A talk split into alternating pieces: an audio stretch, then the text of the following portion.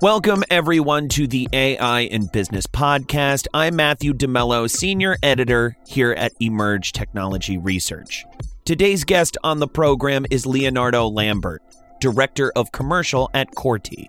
Corti is an AI driven software company that develops a digital assistant for augmenting medical caretakers in improving patient outcomes and internal performance. Leonardo joins us on today's program to talk about the challenges facing caretakers in decreasing friction in the patient experience and the importance of a patient's first contact with a healthcare service funnel in ensuring the highest quality care. Without further ado, here's our conversation.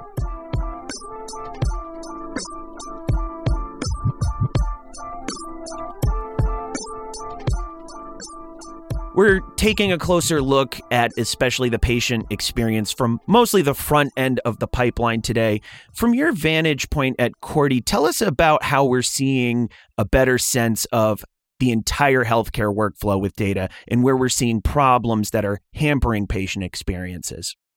Yeah, it's a really uh, interesting question, Matthew. So, what we're seeing right now, we're seeing a lot of challenges around cost control we've seen a, a, lot of negative margins for, for hospitals over the past years, and that's been further compounded by COVID. So, really, what we're looking at is how we can look not just at bottom lines for hospitals and how we can help them with efficiency and delivering their services faster and more accurately, but we're also looking at how the decisions made early in the healthcare funnel impact down the road. So the, the sort of longitudinal results that come from decisions and poor decisions that are made at the sort of intake stage of hospitals and healthcare systems. So what we're really seeing is that there is a huge burden on documentation. And there's always been a huge burden on, on documentation and the development of health records has, has played a big role in that. But what we're seeing is that there's a huge amount of time which is spent typing up notes from consultations. And you can imagine a, a 30 minute, 40 minute consultation with a doctor, it contains so much content and so many key pieces of information that just can't be missed because later down the line, if that piece of information is missed, it could put that patient at risk. So there's a huge focus on doctors to have very complete documentation and then also nurses so nurses are typically predisposed to over documenting, given that this is the, the way to keep patients safe, the best way to keep patients safe, as I mentioned, sort of late down the road. But what this really creates is a backlog. It creates a backlog, and, and we'll see that doctors and nurses are making shorthand notes and then, you know, at the end of their day, spending one hour, two hours writing up all of these notes in, in great detail just to make sure that they capture everything. So, on the one hand, it's a huge cost to have highly skilled people like doctors and nurses taking this time and using all this time to, to document. And on the other side, it really impacts patient experience. So you can imagine you're speaking with your doctor and you can hear them typing away notes in the background. This sends a message to a patient and it really harms patient experience when they feel as though the focus isn't on them. So, as well as the upfront cost in, in their time, it can also harm patient experience, which can have more long term impacts on health systems as a whole. And the long term impacts include caregiver burnout, which I think a lot of listeners could read into in your last answer as the source there. But often I feel, you know, in, in terms of conversations in healthcare, you know, administrative costs are are such an, a low hanging fruit in terms of the caretaker burnout conversation. And something else that we hear a lot about in the healthcare space is that tech debt itself is such a source of caretaker burnout. What do you see as the sources in terms of how AI can address that problem of caretaker burnout?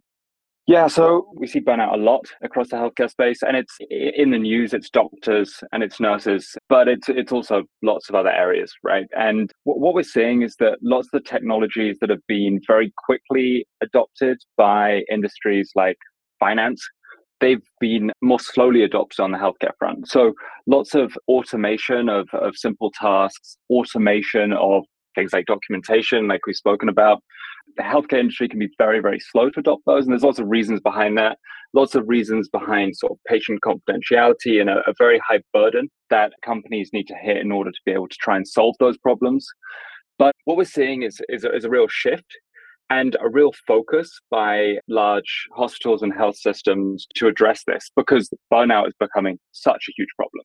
And what we're seeing is that the lack of staff which are available and available to work due to burnout and churn and searching for new opportunities has meant that there's a, there's a big inflation in in salaries and there's a massive deficit that is needed in the workforce. So really what we're seeing is that it's more out of necessity now there's just simply not enough people. So tech needs to be used to plug in those gaps. So we, we had an opportunity where we could have adopted tech to support those which are, you know, on the brink of burnout. And now we're really in that reactive phase where there's no other choice but to adopt this new technology that is going to make them more efficient in the individual interaction and also make sure that they're making the right decision. Because if they're making the wrong decision, this causes huge inefficiencies for the the next rung in the in the healthcare ladder. So you can imagine if we're sending, you know, 30% of cases unnecessarily to a doctor, there's going to be a backlog, there's going to be overworking just to process those cases when those cases should have been sent to pharmacies and nurses and care coordinators and other locations. So it's both the efficiency in the consultation and the day to day, and also thinking about holistically the health system as a whole and how we can reduce strain on certain breaking points of that system.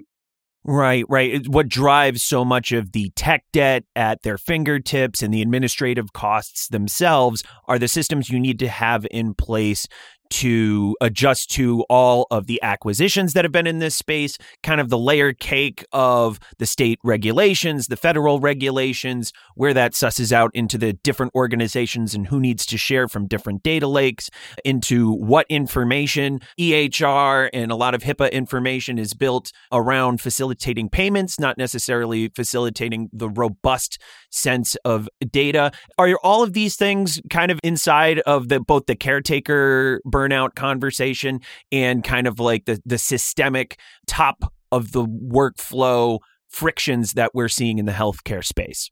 Yeah, definitely, definitely. And I think like this this fragmentation that that you're speaking about is is is so key to a lot of this. And what we've seen is that even in health systems, hospitals where they haven't made big acquisitions of you know completely different organizations, but they've just been you know gradually building an infrastructure the way that technology has evolved over the past 50 years has been very piecemeal. It's just a just a fact. So what we see is that even in organizations that haven't made acquisitions, they have many different systems with many very complicated integrations to allow them to talk to each other.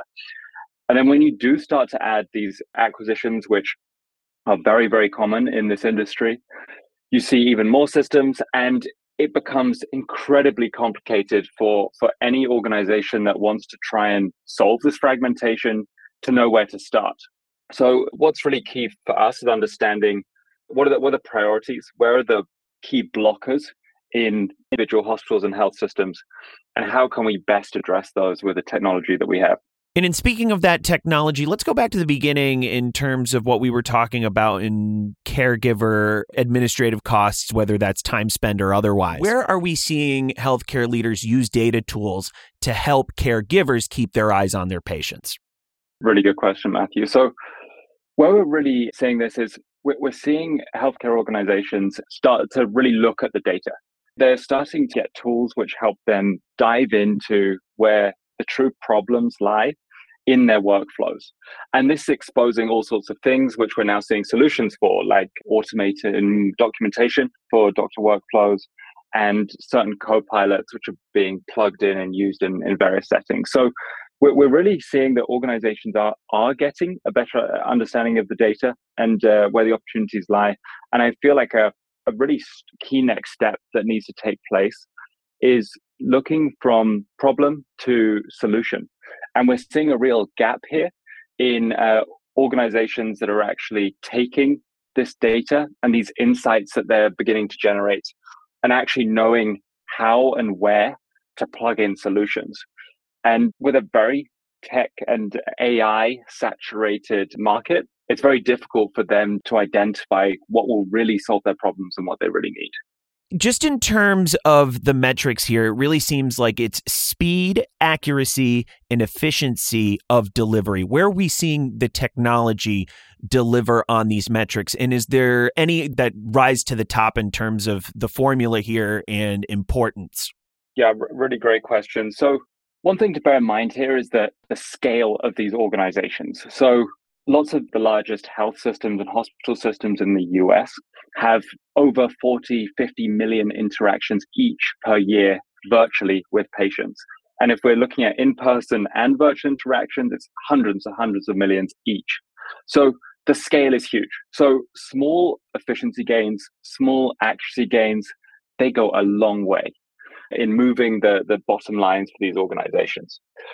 So what, what we're seeing is that the, the main focus traditionally has been on efficiency. And you can imagine saving a few seconds on 50 million virtual interactions has a big impact. What we're really seeing now is a big focus towards patient experience. There's lots of disruptors that have entered this space who are sort of tech first and very focused on, on high experience and a very sort of interactive experience with patients, whether that's through apps or you know no call queues on uh, phone lines to speak with caregivers.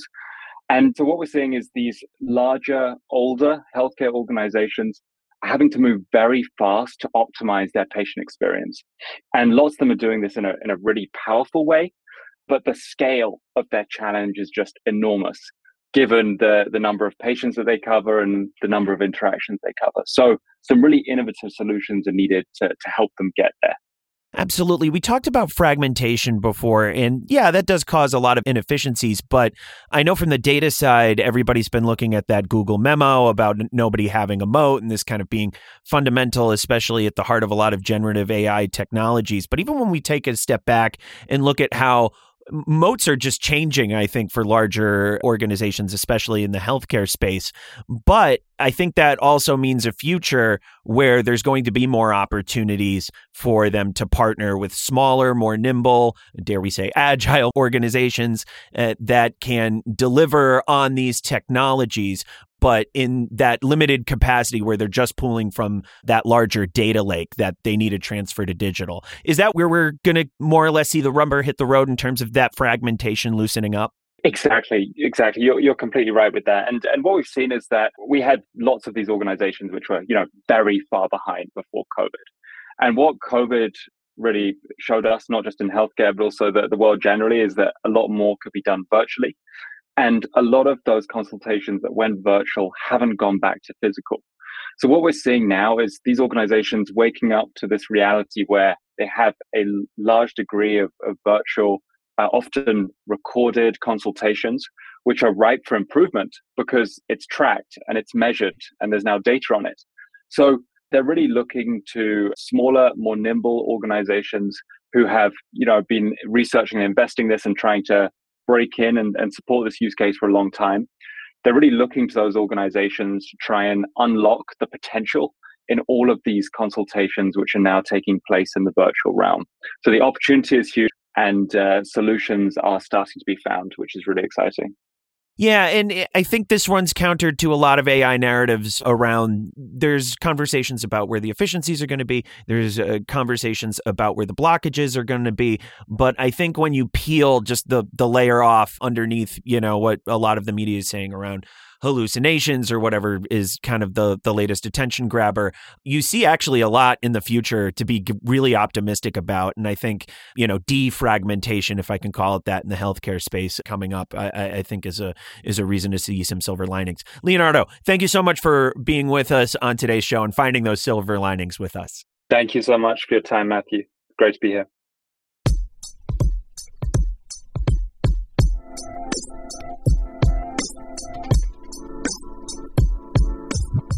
Before we check out of today's episode, I know our listeners to the AI and financial services, that's our sister podcast, that program, listeners there are very familiar with my rants about the growing importance of service funnels, specifically the top of service funnels. And when patients or customers, depending on your sector, first interact with that service funnel, how much that's becoming important in ensuring workflows and the integrity of services all the way down the line thanks to technology.